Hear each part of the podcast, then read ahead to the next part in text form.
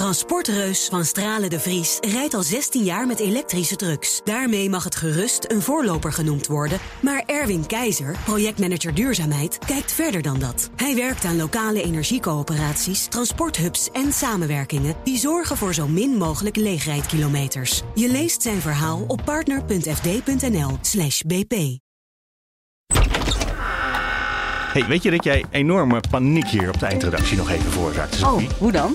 Je had een voortekstje getypt, een presentatietekstje voor uh, Liesbeth was het, geloof ik. Met daarin het woord gasgebouw. Waar staat dat gasgebouw dan? Wat is dat? Serieus? En toen moest de tekst even worden aangepast. En het is nog best lastig om in tien of vijftien seconden uit te leggen wat het gasgebouw nou precies is.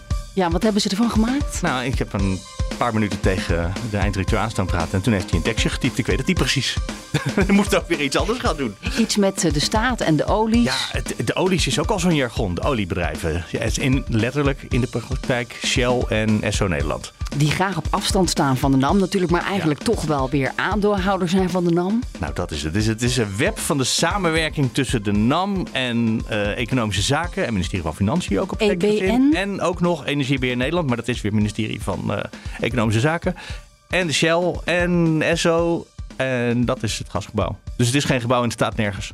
Het is gewoon te ingewikkeld. En daarom is het helemaal in de soep gelopen. En ik vergeet het bijna te zeggen. Dit is Nieuwsroom Den Haag. Met Sophie van Leeuwen, Leendert Beekman. Ik ben Mark Beekhuis. En het is vandaag vrijdag veertien oktober. We gaan het straks nog een beetje hebben over P-gas. Uh, parlementaire enquêtecommissie Groninger gaswinning. Ik ben er zo klaar mee. Ja? Ik ben al... Het is gelukkig ook klaar. Ik heb helemaal geen tijd om ernaar te kijken en te luisteren. Al wekenlang, uh, alle, al het nieuws dondert er door, dwars doorheen. Dan heb ik weer een stuk van de enquête gemist. Ja, dat is nog niet helemaal klaar. Vandaag is de laatste dag. Gisteren was natuurlijk de, het verhoor van premier Rutte. Dat zou een soort apotheose kunnen zijn. Maar deze commissie is zich zeer bewust dat Groningers de hoofdrol spelen. Dus vandaag zijn er nog Groningers. En daarom eindigen we met de kinderombudsman. Precies. En nog de staatstoezicht op de mijnen. Daar, nou, daar komt allemaal straks nog allemaal aan de orde. We gaan het zo hebben over uh, het M K B. Dat toch inderdaad een energieregeling krijgt. Uh, een soort zoals uh, een prijsplafond, zullen we maar zeggen, maar dan toch een beetje anders. Ik wilde jullie eerst een heel klein stukje laten horen uit een debat van uh, afgelopen dinsdag of woensdag. Wanneer was het? De begroting van uh, Algemene Zaken en het Koningshuis. Vindt de V V D-fractie het noodzakelijk dat uh, de minister-president van ons land zich aan de wet houdt? Meneer Heerma. Voorzitter, dat, dat lijkt mij uh, evident dat uh, de minister-president zich uh, zoveel mogelijk aan de wet houdt. Aan de wet houdt ja. En dat ging voor een heel stuk helemaal niet over de begroting van de Algemene Zaken en het Koningshuis, maar over de vraag of het archief van premier Rutte op orde is. Mevrouw Leijten. Wat moet er volgens de V V D-fractie gebeuren als de minister-president zich niet, aantoonbaar niet en herhaaldelijk aantoonbaar niet aan de wet houdt? Het heeft natuurlijk alles ermee te maken met een vernietigend rapport. Over het wissen van de sms'jes van Mark Rutte. En trouwens, als je hem een document stuurt, dat hij het een half jaar later in de regel kwijt is. Nou, voorzitter, ik heb uh, sterk het vermoeden dat mevrouw Leijten uh, hier hint op uh, de sms'jes die, waar vorige week ook een uh, rapport over is verschenen. Maar goed, dus daar, daar, daar begonnen de Kamerleden elkaar over te bevragen. We hebben uh, volgens mij gezegd dat um, uh, uh, we daar in een apart commissiedebat over gaan spreken. Dat, we, uh, dat een richtlijn van het ministerie waar de minister-president zich uh, aan houdt, als dat zich niet verhoudt met de wet, dat we daar uh, zo- moeten zorgen dat het in lijn gaat lopen met elkaar. Uh, de minister van B Z K heeft ook aangegeven daar nog nadere informatie over te gaan geven. Dus ja, dat, uh, ik, zo denk ik in ieder geval over deze kwestie, dat we daar, zodra de minister van B Z K er meer informatie en over heeft gegeven. En de V V D kreeg al die antwoorden, het Kamerlid van de V V D, uh, wie was het, Heerma. En die had eigenlijk geen zin om te zeggen, ja, de premier heeft de wet overtreden. Mevrouw Leijten. Deze minister-president is veroordeeld voor rassendiscriminatie. En ik heb niet meer helemaal geteld, maar ik denk dat het zeventien of achttien keer dezelfde vraag was van een stuk of acht verschillende Kamerleden die één voor één langskwamen. Ik zet hem op de achtergrond erbij en af en toe gaan we even kijken of ze inmiddels al bezig zijn met het volgende onderwerp. Het schandaal waarin vijf, nee, dert, minimaal dertien wetten met voeten werden getreden als het ging van de omgang met toegangsgere- of toeslagen. Uh, ouders door de Belastingdienst. En nu heeft de minister-president, die hier in het debat heeft gezegd dat hij zich naar de letter en de geest aan de wet heeft gehouden, opnieuw te horen gekregen, houdt zich niet aan de wet. En dan kan de V V D-fractie niet verder komen dan, we wachten een nadere interpretatie af. De V V D van Law and Order, die moet dan toch ook een oordeel hebben over of de minister-president zich aan de wet moet houden. En als dat zo is, wat er moet gebeuren als de minister-president zich niet aan de wet houdt. Dus nogmaals die vraag. Nou, nu zijn ze begonnen. Dat is in ieder geval helder en dit, uh, dit komt nog wel een paar keer terug. Maar het nieuws van vandaag is natuurlijk dat er een prijsplafond voor M K B-bedrijven komt, Sophie. Uh, dat komt als het goed is uit de ministerraad. En daar gaat het al weken over in Den Haag. Wanneer komt het? Wanneer komt het? Ja, het is beloofd, maar het was moeilijk.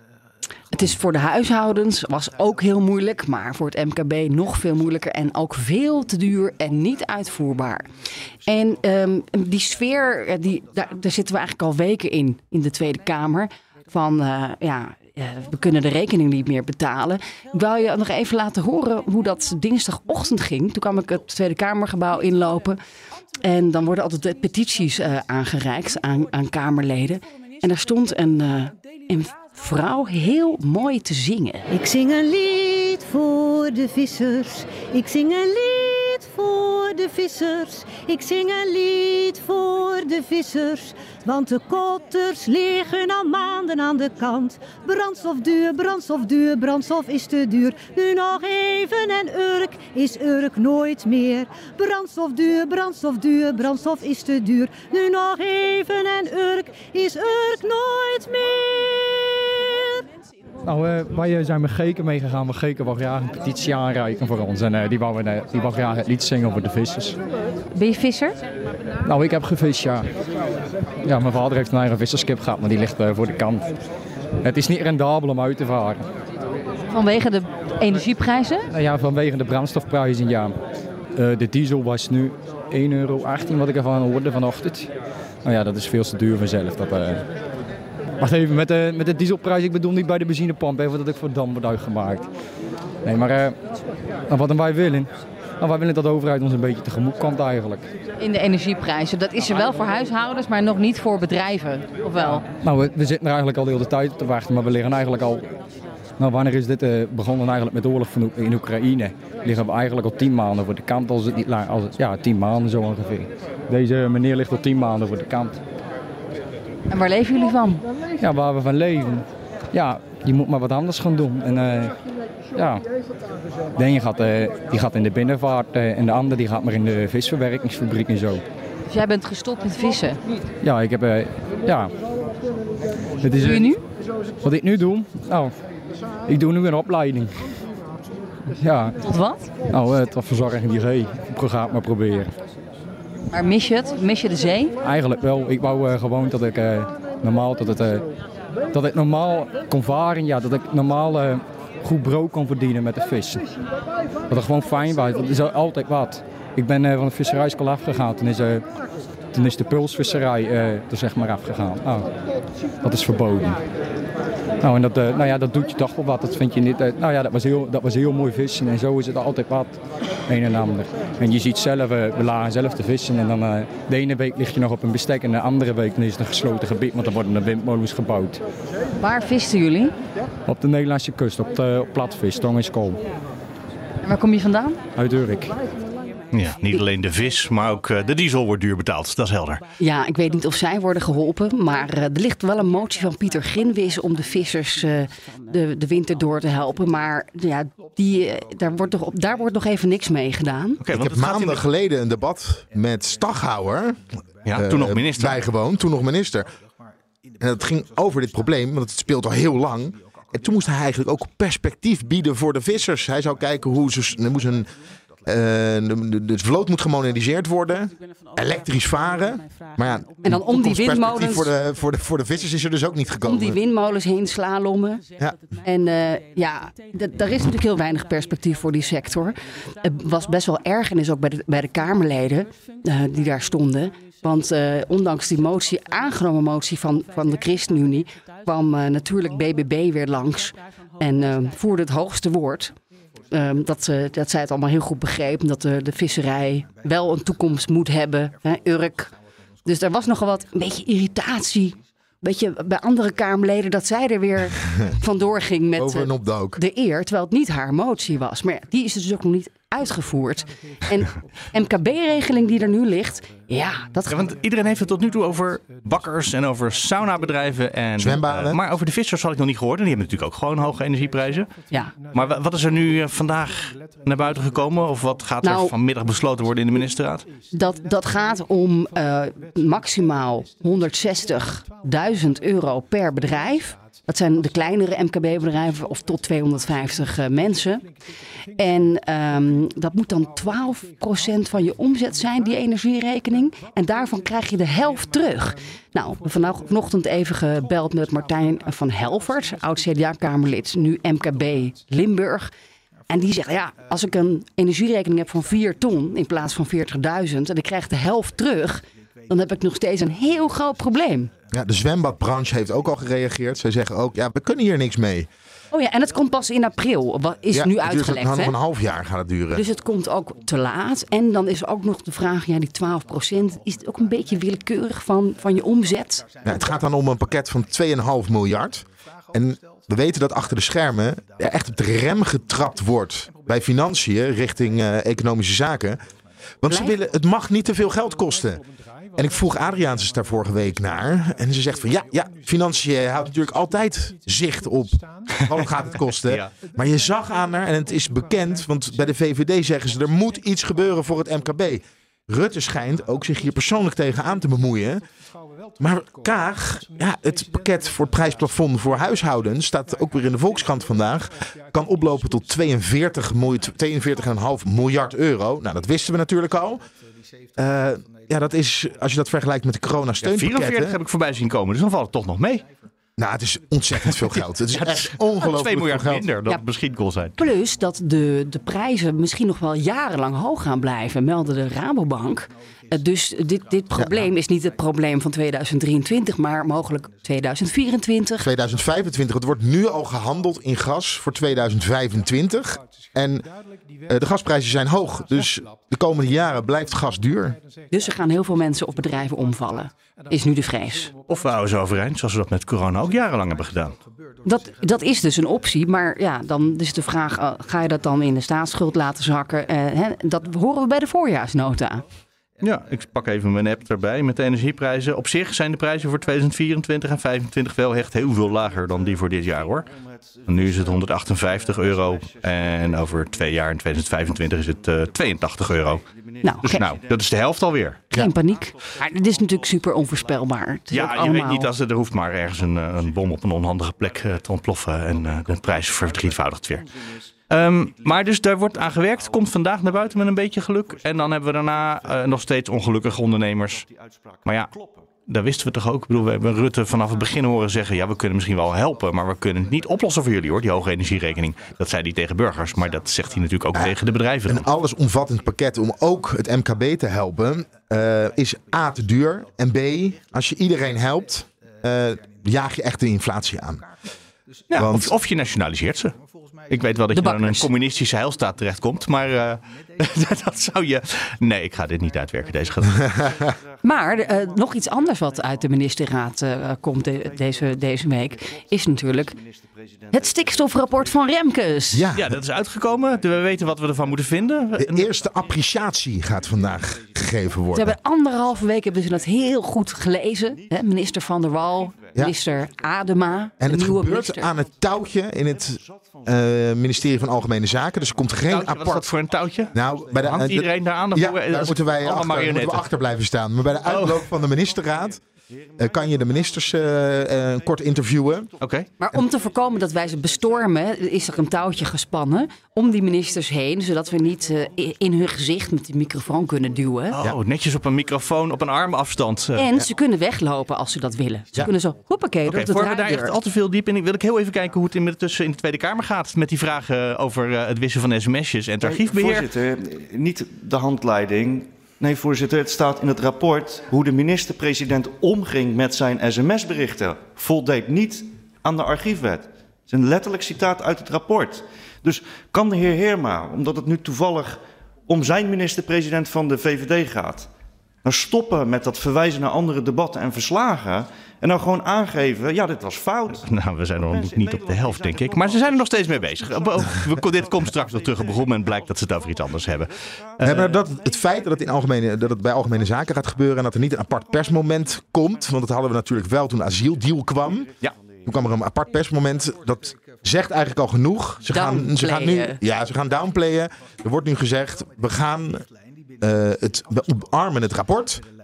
Maar we moeten het wel gaan uitwerken. Dat, maar dat zei toch uh, meneer Adema bij zijn aanstelling ook al. Die zei over een half, anderhalve week, ja, dan ben ik net anderhalve week minister. Dan kan u alleen maar een eerste reactie van mij verwachten, hoor. Ja, maar er zit toch wel iets meer in dan we omarmen het uh, rapport, horen wij achter de schermen. Okay. Ze gaan ook zeggen welke dingen ze niet gaan doen. Ik, uh, Remkes had gezegd, jullie gaan niet shoppen in mijn rapport A U B.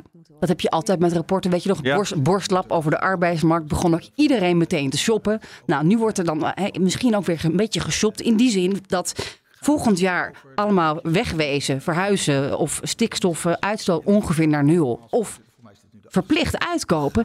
Ja, daarvan wordt nu gezegd, uh, nou, verplicht uitkopen. Volgend jaar, dat is wel een beetje vroeg überhaupt. Uh, de deadline van Remkes om in tweeduizend drieëntwintig...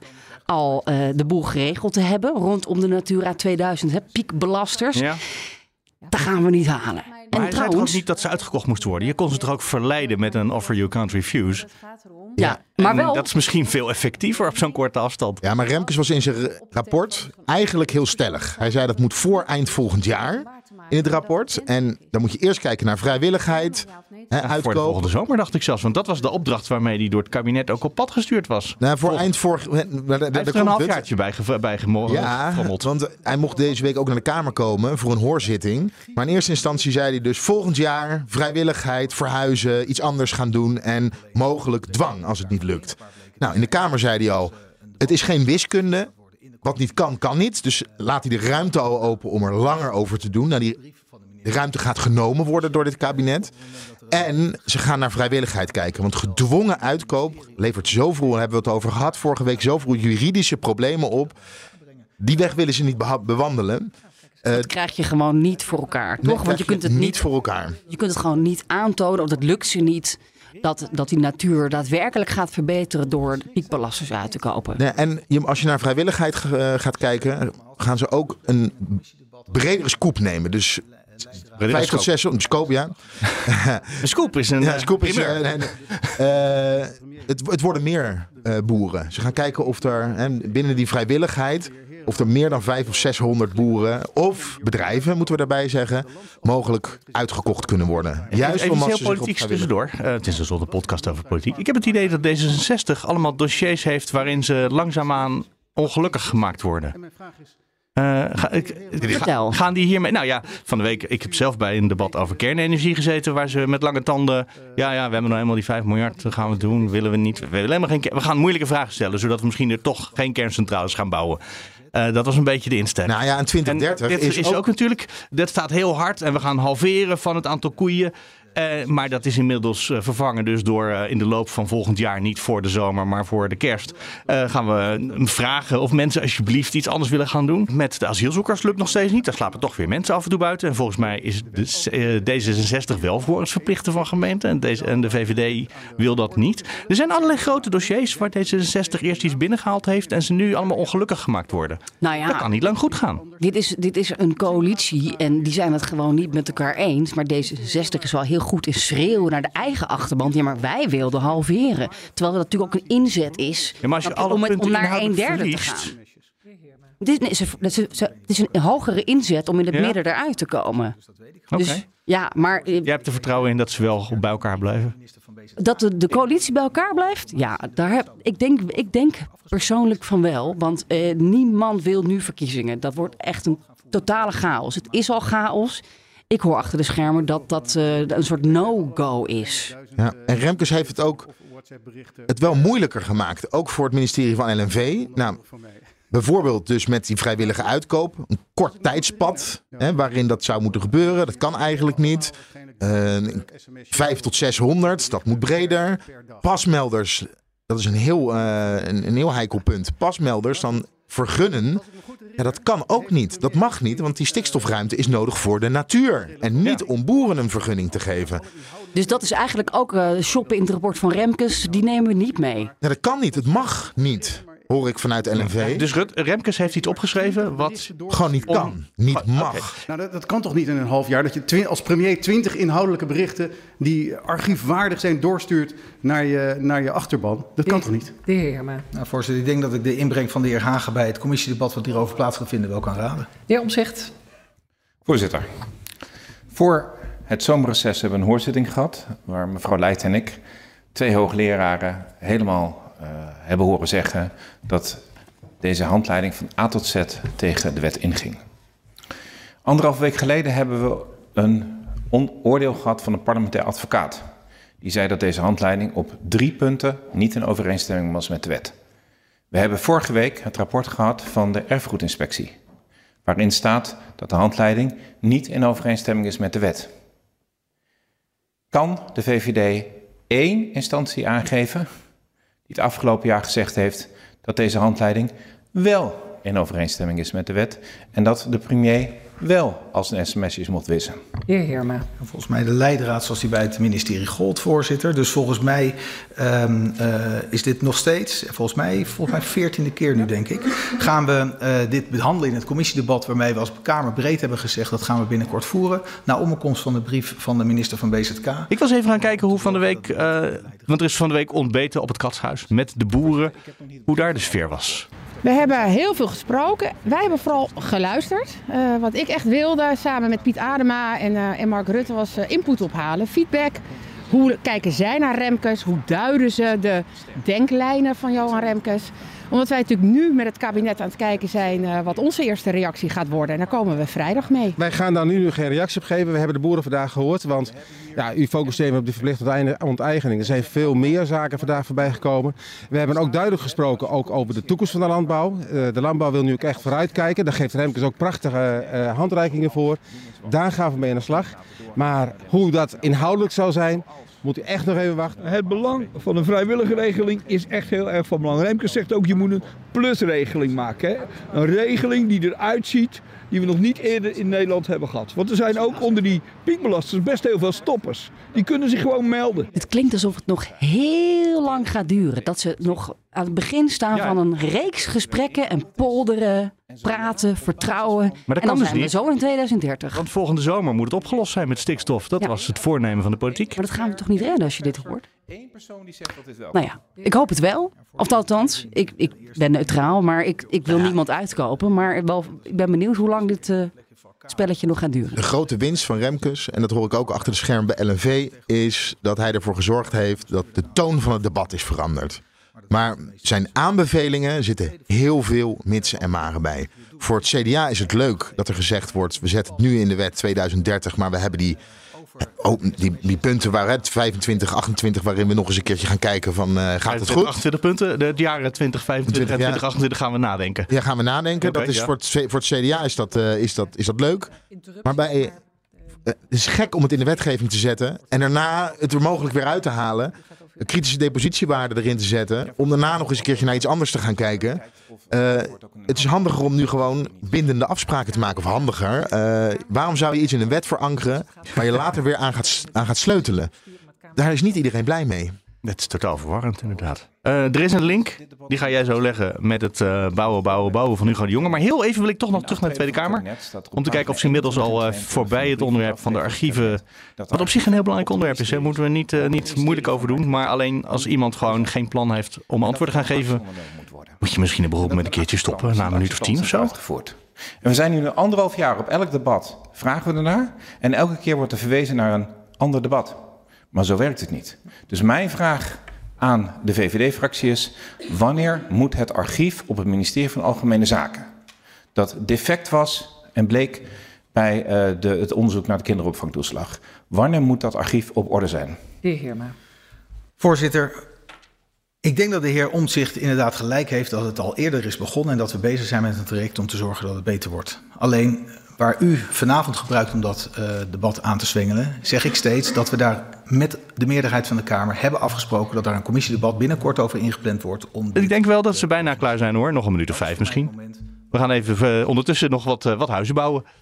Ja, ik, uh, werd, ik werd uitgenodigd afgelopen week door de woordvoerder van Hugo de Jonge. Leendert, kom naar Hotel Voco uh, in Den Haag. Want we gaan iets heel bijzonders doen. We gaan de regie terugpakken op de volkshuisvesting samen met de provincies. En dat ging niet in een stoffig zaaltje zoals nee. meestal. Maar er werd gewoon een fantastisch uh, chic hotel uh, ja. voor uh, klaargezet. Ik kwam in dat chique hotel binnen. Werden we apart aan de, bij de bar neergezet. Allemaal lekkere hapjes voor ons. Allemaal delicatessen stonden er klaar. Jullie werden omgekocht. Ja, ah, zeker. Ja, ik google hem even. Alles kon je bestellen wat je wilde. Bitterballen. Ja. Premium hotel in Den Haag. Precies. En er de, de, de waren kipkluifjes waren eraan. Aanwezig. Jeetje. Hartstikke nou, dat, mooi. Dat budget van Hugo de Jonge, dat is al op. Uh, ja. Bouwen, bouwen. Dus jullie moesten worden... Uh, gepaaid. Gepaaid, ja. ja. Wat, wat was de slechte Niet... mededeling die jullie kregen te horen dan? Nee, we kregen een geweldige uh, mededeling te horen. Wat ja? Hugo de Jonge heeft gedaan is... Hij heeft provinciale bindende afspraken gemaakt over de woningbouwopgave. Hij heeft een negenhonderd, kaartje. Hij heeft een kaartje daarbij ook.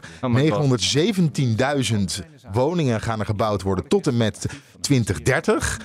Elke provincie kon een bod indienen, hoeveel zij willen gaan bouwen. Nou, dat is ook daadwerkelijk gebeurd. Wat mij opviel, heel veel huizen in Zuid-Holland. Maar dat ja. is toch allemaal aan het verzakken daar? Ja, Zuid-Holland uh, heeft heel veel veengrond. Als je daarop gaat bouwen, ja. dan, verzakt, uh, dan verzakken de huizen. Een heel deel van Zuid-Holland ligt onder N A P. Ja. Is ook niet verstandig om te bouwen met het oog op de toekomst. Hugo de Jonge zei toch, nee, we moeten naar de zandgronden gaan kijken. We moeten kijken naar het oosten. Stel je voor dat Nederland onder water komt te staan. Ja, ik heb hier de opgave wel oh, ja. voor, voor me. Even kijken. Ik dacht, we moeten naar Arnhem verhuizen. Gelderland, honderdduizend woningen. Noord-Brabant honderddertigduizend woningen, Noord-Holland honderddrieëntachtigduizend woningen en Zuid-Holland tweehonderdvijfendertigduizend woningen. En Drenthe heeft de kleinste opgave, bijna veertienduizend woningen. Maar wat de provincies gedaan hebben is, ze hebben zich gecommitteerd. En zij gaan nu regionale afspraken, regio-deals maken met gemeenten. En de gemeenten moeten dan uiteindelijk projectontwikkelaars... en woningbouwcoöperaties zover krijgen om te gaan bouwen. Want de minister bouwt niet, een gedeputeerde van de provincie bouwt niet... en een wethouder bouwt niet. Daar moet je toch echt projectontwikkelaars voor hebben en woningbouwcoöperaties. Ja, maar de aanpak is dus hetzelfde als het stikstofkaartje... behalve dat hier eerst eens even is overlegd met de provincies... vinden jullie dit een leuk kaartje? Ja, zeiden ze, ja hoor, dit is een goed kaartje. Maar dat kaartje is nu, dit is heel grof hè... Nu moeten de provincies gaan weer gaan komen, net zoals in het stikstofdossier, met een gedetailleerd kaartje. Waar gaan we dan precies bouwen? Hoeveel gaan we daar bouwen? Wat gaan we bouwen? He, binnenstedelijk wil je de lucht in. Dat levert altijd problemen op. Maar we zitten nu, het is de perfect storm wordt het wel genoemd, uh, door projectontwikkelaars. Ja, er gebeurt heel veel op de woningmarkt. Arbeid is schaars, bouwmateriaal is duur, de rente loopt op. De prijzen zakken. Uh, de prijzen van, uh, van, van woningen zakken. Goed nieuws trouwens. Ze zijn inmiddels in het debat bij het volgende onderwerp. Dat is volgens mij het antwoord wat ik uh, blijf geven. Dank u wel, meneer Heerma. Dan geef ik het woord aan mevrouw Leijten van de S P. Voorzitter, we voeren een belangrijk debat vandaag. Het gaat over algemene zaken. Het gaat over het vertrouwen in de democratie. En het vertrouwen in de democratie, speciaal in de Tweede Kamer, als volksvertegenwoordigers in de regering, als bestuurders van ons land, is historisch laag. Toch vind ik het erg leuk dat Thomas op de publieke tribune zit. Thomas wilde graag een keertje meelopen over hoe dat hier gaat in de Tweede Kamer. Nou, die zit op de eerste rij. En dat is toch wel ontzettend mooi. Ik hoop dat we vandaag goede antwoorden gaan krijgen, Thomas. Maar we zullen daar allemaal scherp op letten, want zo zijn we als Tweede Kamer. Ik wou toch even markeren dat we inmiddels zover zijn. En dat debat over de archieven bij... Het uh, ministerie van Algemene Zaken wordt binnenkort ergens niet in de grote zaal. Want dit was natuurlijk te zichtbaar. Ergens in een achterafzaaltje uh, waar de echte debatten zijn. Wordt daar gehouden. Projectontwikkelaars zeggen wat betreft huur. Hangt ook nog dat puntenstelsel boven de markt. We durven het eigenlijk niet aan. We zijn zo gewend aan die extreme hoge winsten van de afgelopen ja, jaren. We vinden het heel moeilijk om nu een stapje terug te doen. Want je wil het liefst natuurlijk nu gaan bouwen. Uh, voor het hoge segment waar je veel winsten op, op kan maken. Maar dat, dat mag zo meteen. Weet je wie we moeten gaan bellen? Martin van Rijn. Die, die is nu van de woningcorporaties. En, en die, die moet het dan gaan doen. Daar hoopt Hugo de Jonge op. Ja, maar de corpor- corporaties gaan, die gaan wel bouwen. Het gaat, en tenminste, ook moeilijk, maar ze gaan wel bouwen. Het gaat vooral om de ontwikkelaars. En je kan ontwikkelaars niet dwingen. En, maar Hugo de Jonge... Hij zegt, ja, als je wind tegen hebt, moet je harder fietsen. Dat is nu zijn. Dat herhaalt hij en herhaalt hij en herhaalt hij. Want hij is uh, wielrenner. Dus hij vindt dat leuk om dat te vertellen. En Hugo de Jonge, zijn manier van besturen is, als je het maar hard genoeg roept en maar vaak genoeg zegt en er maar goed genoeg in gelooft, dan gaat het uiteindelijk gebeuren. Oh, net zoals bij de corona-aanpak. Ja, dat is een ander verhaal. Deze week mocht ik ook nog... per se heel erg goed uit. Toen, toen deed hij dat ook. Uh, wat zei de Onderzoeksraad voor Veiligheid? O- onderzoeksraad... die aanpak? Nou ja, dik rapport. Het ging onder andere over de avondklok, maar ook over de vaccinatiecampagne en de strategie. Aha. En wat werd erover gezegd? De communicatie was niet goed. Er werd verteld, de avondklok gaat werken en bij elk vaccin dat we zetten, komen we dichter... He, dus komt het einde van de crisis dichterbij. Dat, dat was echt die managed by speech van Hugo Precies, de Jonge. Die zegt Hugo gewoon, die avondklok die gaat werken, jongens. We en doen het. Je had in de communicatie ook de voor's en tegens moeten meenemen. En het feit dat het helemaal niet zo zeker is of een avondklok werkt. Ja, of maar dat, dat... dan houdt niemand zich eraan, Leendert. Ja, maar nu is het vertrouwen geschonden. Want mensen denken van ja, het is allemaal niet waar geweest. Okay, maar gaat dit dan wel werken met het bouwen? Nee, want nog, nee, dat gaat niet werken. Ik, Hugo de Jonge wel... Heb nou, je vijf heb keer je het verteld, meneer de Jonge, wat nou, u doet? Ik heb ons vijf keer achter elkaar gevraagd van. Maar op het moment dat een projectontwikkelaar niet wil gaan bouwen, omdat hij bang is dat hij verlies gaat leiden, mogelijk een bouwcrisis gaan we nu ook nog krijgen. Ah. Hoe, hoe realiseer je die woningen dan? En dan blijft hij herhalen: met tegenwind moet je harder fietsen. Je moet erin geloven. Er zijn meerdere wegen naar Rome. Uh, ik geef toe, de kortste weg die, de kortste weg die, die kunnen we nu niet nemen. Maar het gaat uiteindelijk lukken. En Hugo de Jonge blijft volharden daarin. Heeft hij nog een geitenpaadje? Heeft hij nog een andere manier om ze te verleiden? Ja, die ze kunnen vinden? Er ligt, er ligt geld klaar. Uh, elf miljard. Uh, om bijvoorbeeld uh, versnellingen van de bouw uh, te realiseren. Maar ook, dat is heel belangrijk, infrastructuur. Zorgen dat als je ergens gaat bouwen, dat mensen ook met een auto daar kunnen komen. Dat geld ligt allemaal klaar. Ja, oké. Okay, maar dat gaat allemaal niks helpen. Want binnenkort gaat de rechter dat... zeggen, uh, stikstof, ja, jullie hebben voor de bouw van woningen, ja. hebben jullie een uitzondering gemaakt, maar die regel mag niet. Ja. Dus dat... op dat ogenblik gaat Nederland qua bouw volledig op slot. En dan zitten we een jaar lang met een politieke impasse, want daar komen ze niet uit. Ja. Wanneer is die uitspraak? Dus gaat, uh, ja, de, de, de uitspraak volgende... is de laatste week van oktober of de eerste week van ja. november. Oh my god. Ja, en... en dan is het, zijn de rapen gaar en dan kan je nog zo'n management by speech doen. Maar dat maakt echt niet uit wat je zegt. Want als je gewoon niks mag, dan mag je gewoon niks. Wat gaat er dan gebeuren in uh, politiek Den Haag als die uitspraak binnen is? Want dan, dan zitten we dus in een... eigenlijk een totale crisis. Nou, dan gaat D zesenzestig toch nog zo'n halvering van het aantal koeien binnenhalen, denk ik. Oh, dan gaan we Want zoiets, nog... heb je, zoiets heb je dan nodig.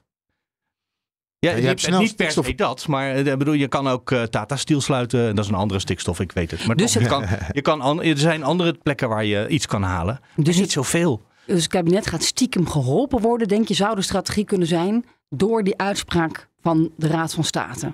Ja, ik weet het niet. Ik weet niet of ze, wat ze voor uh, slimme truc weten te verzinnen. Ik bedoel, hè, dat je dan toch uh, dwang nodig hebt. Nou ja, we hebben ook een regering die allerlei wetten gewoon keihard negeert. En dan zegt, we betalen de dwangsommen wel.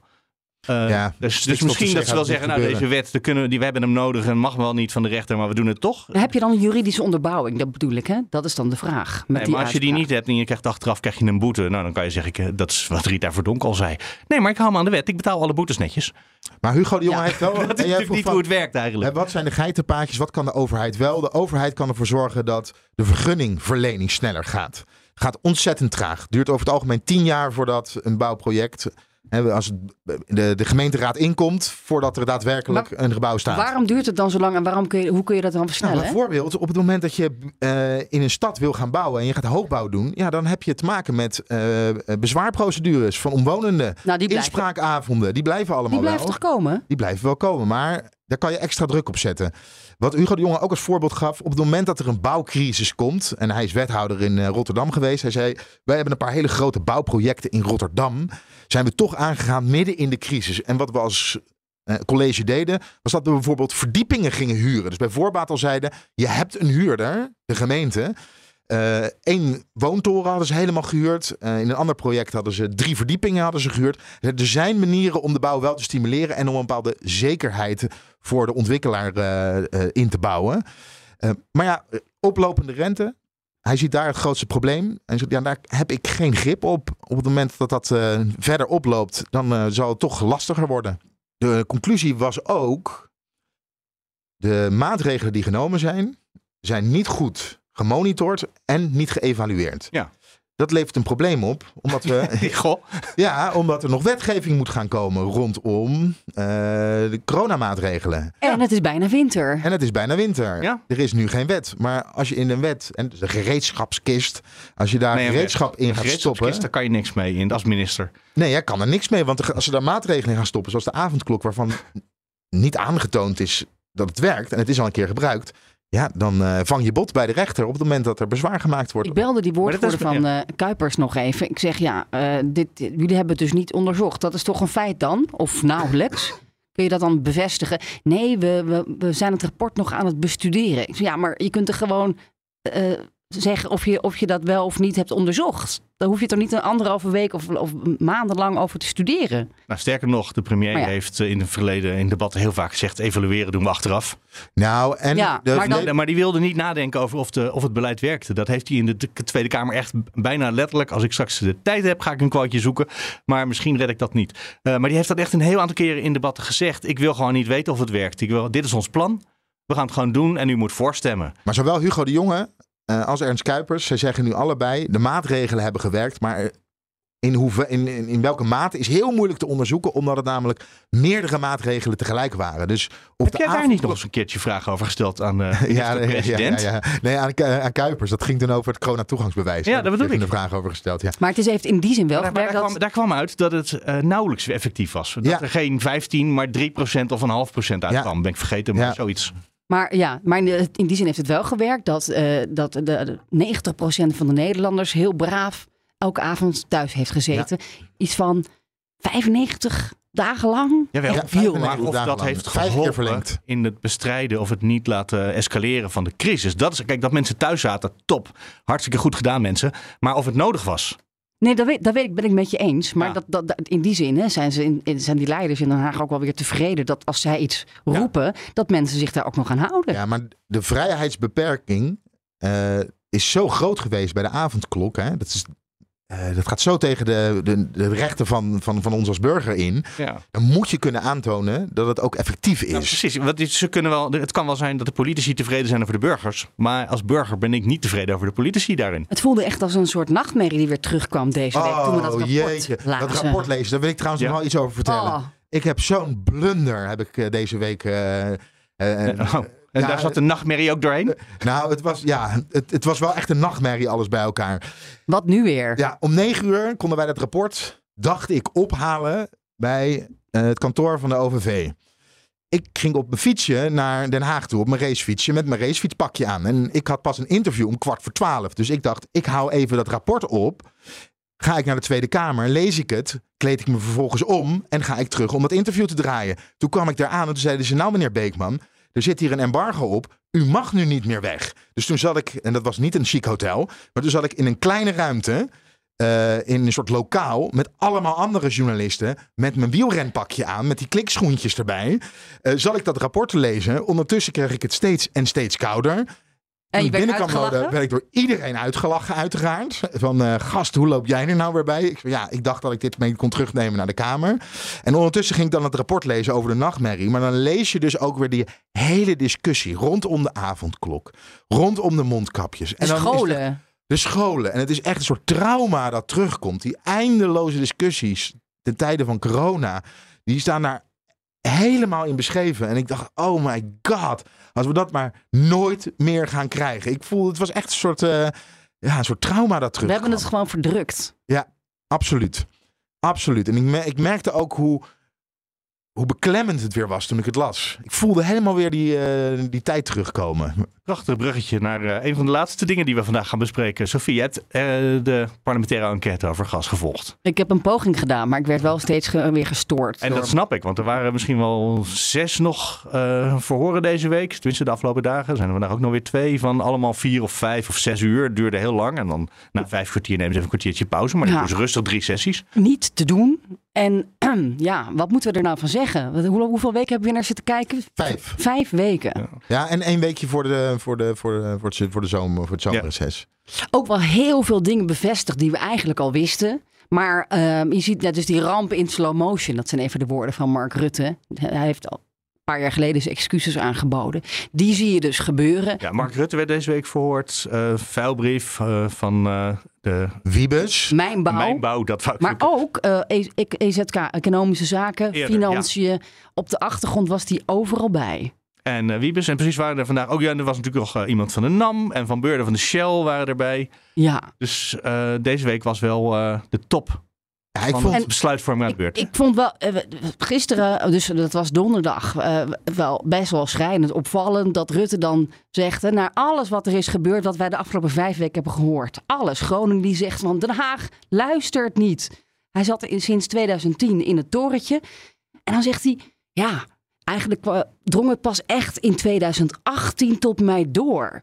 He, van hoeveel vreselijk of bizar veel gas wij toen oppompten. En, en dat hij het in, in, misschien in zijn hoofd wel ergens zat zitten, maar in zijn hart, en bonkte hij op zijn hart, dat hij het eigenlijk niet voelde. En dan denk ik, ja, gast. Ik bedoel, daarvoor ben je aangenomen. Hoe kan dat nou? Ja. Dat is toch, dat, dat is toch onge, ongelooflijk. Dat je dan, uh, de, ja, natuurlijk de leveringszekerheid, hè, en de financiële belangen die we hadden met z'n allen. Uh, Shell was een, was een goed vriendje van hem. Ben Van Beurden hoorden we ook gisteren in de parlementaire enquête. Dus die spraken veel met elkaar. Ja, niet per se Shell was een goede vriend, maar Van Beurden en Mark Rutte zijn kennelijk vrienden van elkaar. Dus, ja, de C E O uh, ja. sinds tweeduizend veertien. En spraken natuurlijk veel over ook de, de belangen van Shell. Van nou ja, goed, als we omlaag gaan, dan moeten we ook hè, gaan onderhandelen. Want dan we, kunnen wij geen winst meer maken. Ja, daar had Rutte wel begrip voor. En nou, het ging natuurlijk heel erg over dat financiële technische verhaal. Maar die Groningers. Dus luister anders even hoe dat uh, ja, afliep. En uh, in een soort van spijt en ellende. De aardgaswinning van iets wat ja, iets prachtigs leek in de jaren zestig. Uh, inmiddels stap voor stap begint te veranderen in een nachtmerrie. Ja, het Om is, dit te het voorkomen. Is echt een blunder. En ik kan het mooi maken. Ja. Hoe? Dus gaan we echt de ogen te kop, want dat was verschrikkelijk. Omdat je dus mensen in een rij ziet staan in Groningen. Ook nog de dag dat wij uh, op bordes staan. Uh, en uh, mensen die al zo uh, gemaltrateerd zijn ook nog uh, dit meemaken. Dus uh, ik vind het echt verschrikkelijk. Maar dat, het, ik kan dat nu niet, kan dat niet terugnemen. Anders dan gewoon benoemen hoe ik dat voel. Ja, dat is gewoon totaal onacceptabel en ontoereikend gebleken. Maar het heeft gewoon te lang geduurd. Mm-hmm. En, dat is, en zo kijk ik erop terug. Ik, uh, ik wou dat Wat we eerder dat en harder emotie? hadden ingegrepen. En, want dat is uw reflectie. En welke emotie hoort daar dan bij? Spijt. Okay. Spijt en in zekere zin ook, uh, dat, je, het kan ook niet anders als je met Groninger spreekt, uh, een zekere zin van uh, verdriet. Erik Wiebes, uh, voormalig minister van Economische Zaken, werd deze week ook verhoord. En hij, vertelt hoe die aantrad als, of hij vertelde hoe hij aantrad als minister. En eigenlijk achterkwam, ik heb helemaal geen grip op dit dossier. Ik sta machteloos in dit dossier. En hoe hij dat dossier naar zich toegetrokken heeft. En hij schetst een soort beeld dat hij aan de, aan de keukentafel zit met al die rapporten voor zich. En denkt, dit kan niet. Dit kan niet waar zijn. En we hebben helemaal geen oog voor de veiligheid van de, van de Groningers.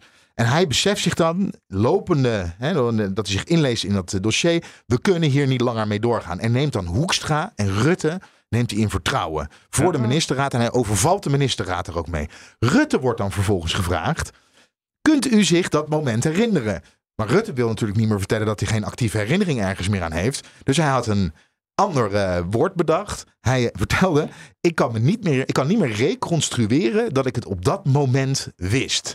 En dat was natuurlijk ook wel weer bijzonder. Want uh, Wiebes vertelt dat dat, dat was eigenlijk in zijn betoog essentieel. Wij hebben toen met z'n drieën, en dat werd ook door Hoekstra bevestigd, gezegd, dit kan niet meer. En zijn toen de ministerraad ingegaan. En Rutte kan zich dat alleen maar herinneren vanaf de ministerraad. Maar Rutte heeft een papieren geheugen en verder niks. Ik heb dat een keertje eerder, volgens mij was het bij minister Kamp, die ook ondervraagd werd, uh, ook een keer geroepen. Er zijn een paar politici die kunnen... Ik weet niet of het echt waar is of dat ze dat uh, doen. Kan me, dat weet ik, weet ik niet. Maar die kunnen alleen maar zeggen...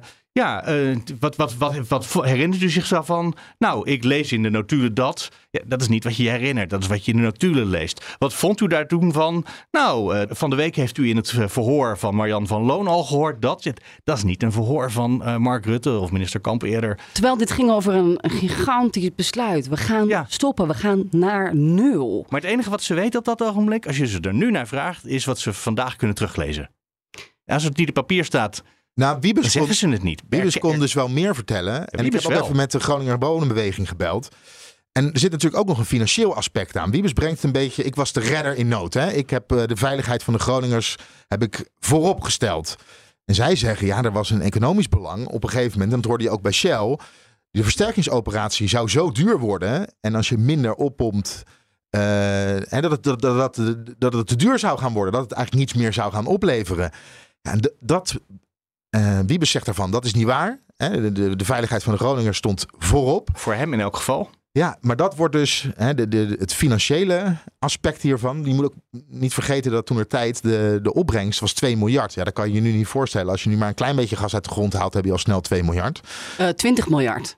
Nee, maar de opbrengst van de staat was uiteindelijk twee miljard. Hè? Ja, nee, maar we zitten ja. nu op de waakvlam. Ja. Nu, nu verdienen we al ja. vele malen meer. Ja, en uh, ja, is het nou een financiële afweging geweest? Of hebben ze het echt voor de Groningers gedaan? Nee, maar we dan nog dat verder gaan op we teruglezen in het rapport. Nog, en nog één dingetje is dat Wiebes het helemaal vertelt vanuit het oogpunt van een bestuurder. Hij vertelt nog wel, dan breekt hij ook echt dat hij aan tafel zit bij mensen. En uh, dat hij denkt, god, potverdikkie, hoe kan dit nou? Maar dat er echt grote maatschappelijke druk was. En fakkeltochten. Dat hoor je niet terug. Als, dat besluit is bij hem aan de keukentafel genomen in zijn herinnering. En niet onder druk vanuit de samenleving. Ja, toch. Nou, misschien voor hem niet. Maar ik kan me wel herinneren dat de eerste boerenprotesten, die ik me herinner, dat waren helemaal geen boerenprotesten. Dat waren mensen met trekkers bij een presentatie van Henk Kamp, die naar Groningen ging om daar met de mensen te praten. Maar dan zag je, uh, omdat ze niet, uh, geen goede gordijnen hadden, zag je op de uh, achtergrond, zag je de hele tijd oranje knipperlichten, zag je reflecteren, aarde uitgaan. Want dat waren de boeren die buiten stonden, de mensen uit Groningen van het platteland die buiten stonden te demonstreren. Een deel gaat ook niet over geld, het gaat over een steeds wisselende aanpak, hè Sophie? Dat vond ik wel uh, een, een aardig fragment met Peter Quint van de S P, een van de ondervragers van de parlementaire enquêtecommissie, die opzomt wat voor verschillende aanpakken, of, uh, dus je hebt schade en versterking, um, de overheid en al die jaren heeft bedacht en, en dat dat misschien wel de reden is dat het totaal uh, in de soep is gelopen. Ja, ga er even rustig voor zitten en pak pen en papier. Al vanaf het begin, vanaf de aanloop naar de eerste versterkingsoperatie, de commissie Meijer, die had het over een gebiedsgerichte aanpak. Daarna kwam het Centrum Veilig Wonen, die het meer richtte op veiligheid. De Nationaal Coördinator Groningen, die het vervolgens meer gebiedsgericht wilde aanpakken. De Mijnraad, die pleitte voor een meer op veiligheid gerichte aanpak. De B Z K, die het gebiedsgericht wilde aanpakken. We hebben uh, zowel Nam als uh, minister Wiebes hier nog een pleidooi horen houden voor wat meer een veiligheid georiënteerde aanpak. En de heer Vijlbrief heeft zijn dorpenaanpak uh, uiteengezet. Zou die... Die continue discussie over wat nou het karakter überhaupt van de versterkingsoperatie in de provincie moet zijn, ook een bijdrage kunnen hebben geleverd aan hoe het er nu voor staat. Als u hem zo formuleert, ja. Maar nou wordt de interessante vraag, hoe groot is die bijdrage? En ik ga de misschien wat merkwaardige stelling hier betrekken, dat die naar mijn overtuiging beperkt is. En dat de, de werkelijke oorzaak in uh, hoe traag gaat het meer zit in een paar andere dingen, dat is de complexiteit zelf. Vijf huizen. Allemaal hetzelfde gebouwd in de jaren zeventig. Uh, moeten alle vijf worden versterkt. Maar geen van de vijf gezinnen die daar wonen is standaard. Omdat nooit in Nederland ergens het standaard gezin woont. Dat bestaat namelijk niet. Dat gelukkig zit in de statistiek ja. en dat bestaat gelukkig niet. Maar de complexiteit achter iedere voordeur is enorm. En daar moet zoveel mogelijk met maatwerk natuurlijk rekening mee worden gehouden. En veel complexer dan ik zelf ooit had gedacht. En daarvoor, want dan denk je, nou, dat kan het zijn, zesentwintigduizend huizen versterken doen. Nee dus, dat is dus heel complex. En een tweede is, dat we, en dat is uh, logisch dat we dat probeerden om steeds met de regio te kijken. Als je dit nu toch allemaal moet doen, wat, wat wil je nog verder doen?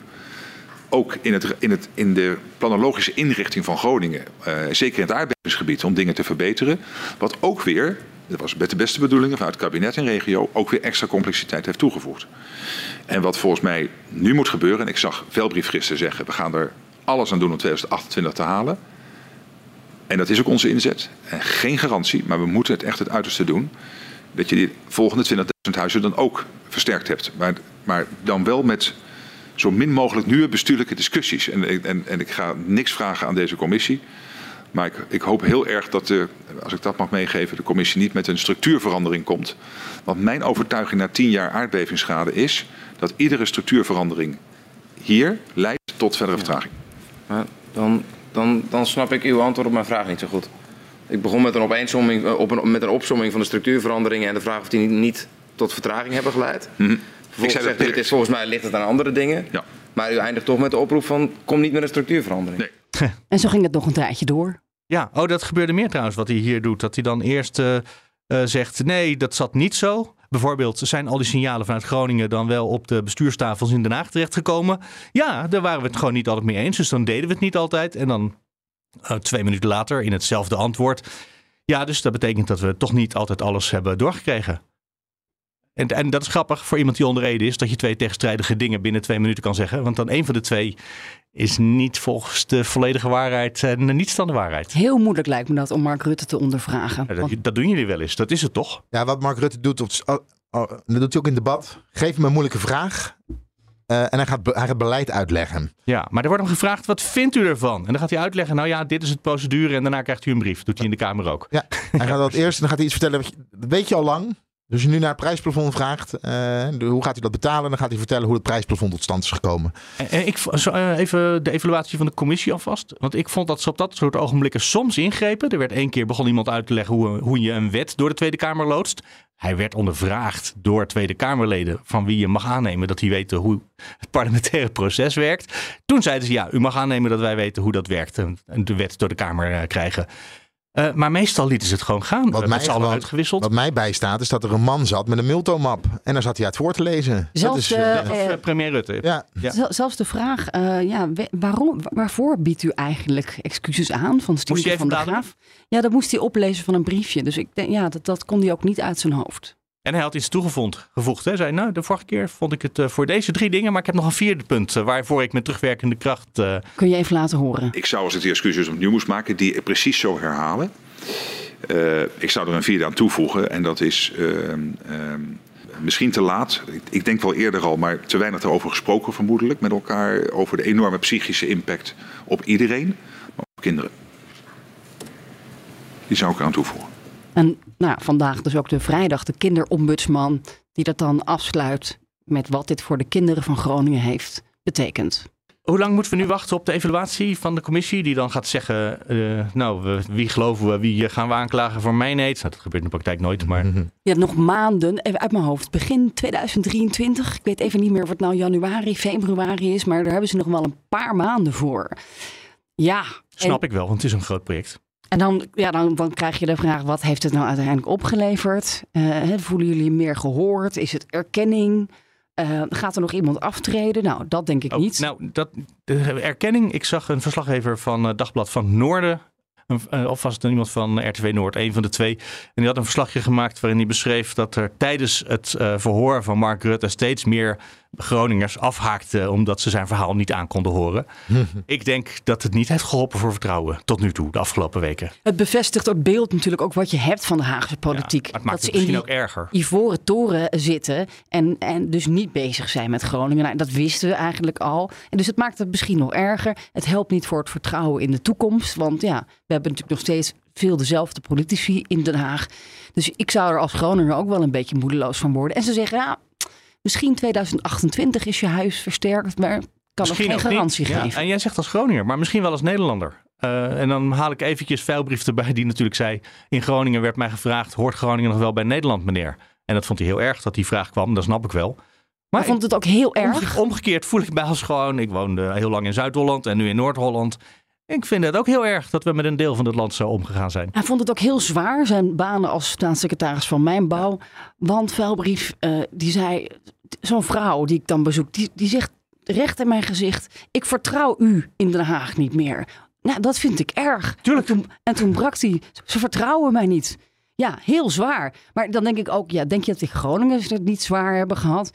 Dus uh, ja, die zitten nog een paar jaar aan vast. En uh, het heeft een loodzware emotionele baan, arme meneer Vijlbrief. Ach. Ja. En um, Wiebes moest ook al een beetje bijna huilen. Dus ze hebben dat er echt lastig mee. Ja, Mark Rutte legde ook uit dat politici daadwerkelijk emoties hebben. Zelfs Mark Rutte. En daarna werd hij gecorrigeerd dat dat niet de vraag was of politici daadwerkelijk emoties hebben. Zei Rutte niet over Henk Kamp dat het toch wel een, een, een... een van de meest emotionele mensen. Hij komt wat zakelijk over, maar dat is een van de meest emotionele mensen die je ken. Ik denk zo, nou dan ken je wel uh, veel emotionele mensen. Nou ja. Ja, we komen denk ik aan het einde. Wij, zijn, wij hebben hier altijd onze iets wat anarchistische gesprekken over hoe de week voor jullie in Den Haag was. En niemand van ons is de baas. We pingpongen een beetje heen en weer, zo allemaal vanuit onze eigen rol. Dat gebeurde bijna ook in de Tweede Kamer deze week. Oh. En dat hebben jullie allebei natuurlijk niet gezien. Dat nee. was in een commissievergadering toen de Nam in de ochtend of de Shell in de ochtend werd uh, verhoord. Maar er werd dus een, in een zaaltje, een commissievergadering, werd er over kernenergie gesproken. En uh, daar kwam dus uh, minister Jette kwam binnen. Eerst waren er al twee van zijn ambtenaren gaan zitten. En alle Kamerleden die druppelden zo binnen. En dan komt er zo de, de ondersteuning voor de voorzitter die ging zitten. En iedereen zat een beetje te wachten. En het was kwart voor twaalf toen ze hadden moeten beginnen. En uh, dan zit ook nog zo'n ambtenaar die zit de hele tijd mee te typen en in te klikken wanneer wie spreekt. Zodat als je dat terugkijkt dat je makkelijk uh, dingen terug kan vinden. En die roept de begroepen door de zaal. Zeg, wie gaat jullie eigenlijk voorzitten? En al die Kamerleden raakten, keken een beetje elkaar zo aan. Zo van, ja, ik was het niet. Uh, nou, misschien komt hij zo nog dan binnen. We weten het niet. Dat, dat duurde echt een minuut of vier, vijf. Dat ze uh, de tijd hadden bijvoorbeeld om het voorstel van meneer Eertmans uh, aan te horen. Die zei, nou, laten we gewoon een keer experimenteren zonder voorzitter. Kijken of we dat kunnen. Het is belangrijk, experimenten in Den Haag. Maar toen greep ogenblikkelijk de ambtenaar die naast de voorzitter zit. Zei, ja, procedureel kunnen wij gewoon niet beginnen zonder voorzitter. Dat staat gewoon in de procedure. Dat mag niet. Dus wij kunnen niet zonder voorzitter vergaderen. En uiteindelijk offerde iemand zich toch op. Dat was Henry Bontebal. Die zei, ik... Uh, Ik heb dit nog nooit gedaan, maar als jullie een voorzitter nodig hebben, dan ga ik het wel doen. En ik beloof jullie dat het een puinhoop wordt. Dan moest iedereen heel hard lachen, maar dat, dat werd het niet. Hij, hij Bontebal, als hij graag zou willen, maar dat denk ik niet, zou een hele goede voorzitter ja, kunnen worden. Ja, ja. Okay. Die deed dat met een zekere vanzelfsprekendheid, hield mensen strak en dan een grapje om daarna de sfeer weer een beetje leuker te maken. Maar het was heel grappig. Nou. Bijna was er een vergadering gewoon niet doorgegaan omdat er geen voorzitter was. Gefeliciteerd met een nieuwe functie, meneer ja. Bontebal. Nee, die gaat eerst de wereld van energie redden, denk ik. En jij hebt altijd iets aan het einde nog. Ja, nou, niet altijd, maar deze week dus wel. We waren in dat hotel met Hugo de Jonge. En op een gegeven moment mochten we als pers, mochten we een vergaderzaal mochten we in. Want de schrijvende pers, en wij mochten daarbij zijn uh, als uh, audiovisuele pers. Geen vragen stellen dan, want dat mogen we apart doen. Maar de schrijvende pers uh, ging vragen stellen aan, uh, aan Hugo de Jonge. En dat duurde al een tijdje en dat duurde al een tijdje. En op een gegeven moment zag ik Hugo de Jonge. Er stond namelijk een bak met Haagse hopjes stond er op tafel.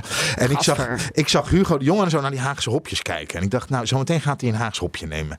Maar dat is geen goed idee. Haagse hopjes zijn namelijk harde snoepjes. En een als beetje je die, kleverig. En een beetje kleverig. En dat duurt heel dat, lang. En dat duurt heel lang. Als je dat Haagse hopje in je mond stopt, ja, dan kan je moeilijk antwoord geven op vragen. Nou, op een gegeven moment ging zijn hand naar de Haagse hopjes. Had hij een Haagse hopje in zijn hand. En toen keek ik nog zijn woordvoerder durf aan. Ik al, en ik zag zijn woordvoerder ook kijken. Dit is geen goed idee om het Haagse hopje in je mond te gaan stoppen. Haagse hopje pakt hij uit. En op een gegeven moment, ja hoor, tegen het einde van het van de, van de perspraatje stopt hij het Haagse hopje in zijn mond. En hij krijgt een vraag en het gaat precies zoals hij was. Hugo de Jonge ging zo antwoord geven. En met een Haagse hopje. Dus ik kijk de woordvoerder van Hugo de Jonge weer aan. Ik moet lachen. Hij moet ook lachen. En, op een gegeven, en het, hij kwam er niet uit. Want hij merkte ook wel, ja, dat Haagse hopje. En hij krijgt het niet doorgekauwd. Dus op een gegeven moment kwam de laatste vraag van Laurens Kok van het A D. En toen zei Hugo, uh, mag het een lange vraag zijn? Want ik krijg mijn hopje niet weg.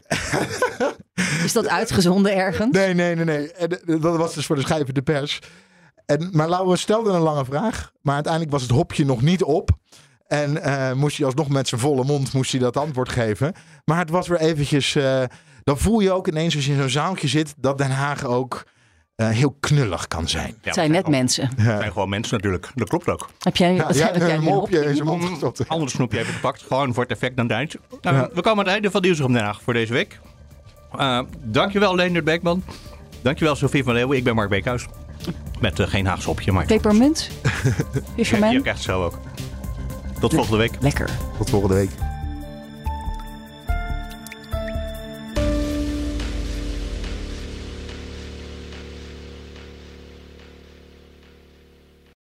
Transportreus van Stralen de Vries rijdt al zestien jaar met elektrische trucks. Daarmee mag het gerust een voorloper genoemd worden. Maar Erwin Keizer, projectmanager duurzaamheid, kijkt verder dan dat. Hij werkt aan lokale energiecoöperaties, transporthubs en samenwerkingen die zorgen voor zo min mogelijk leegrijdkilometers. Je leest zijn verhaal op partner punt f d punt n l slash b p.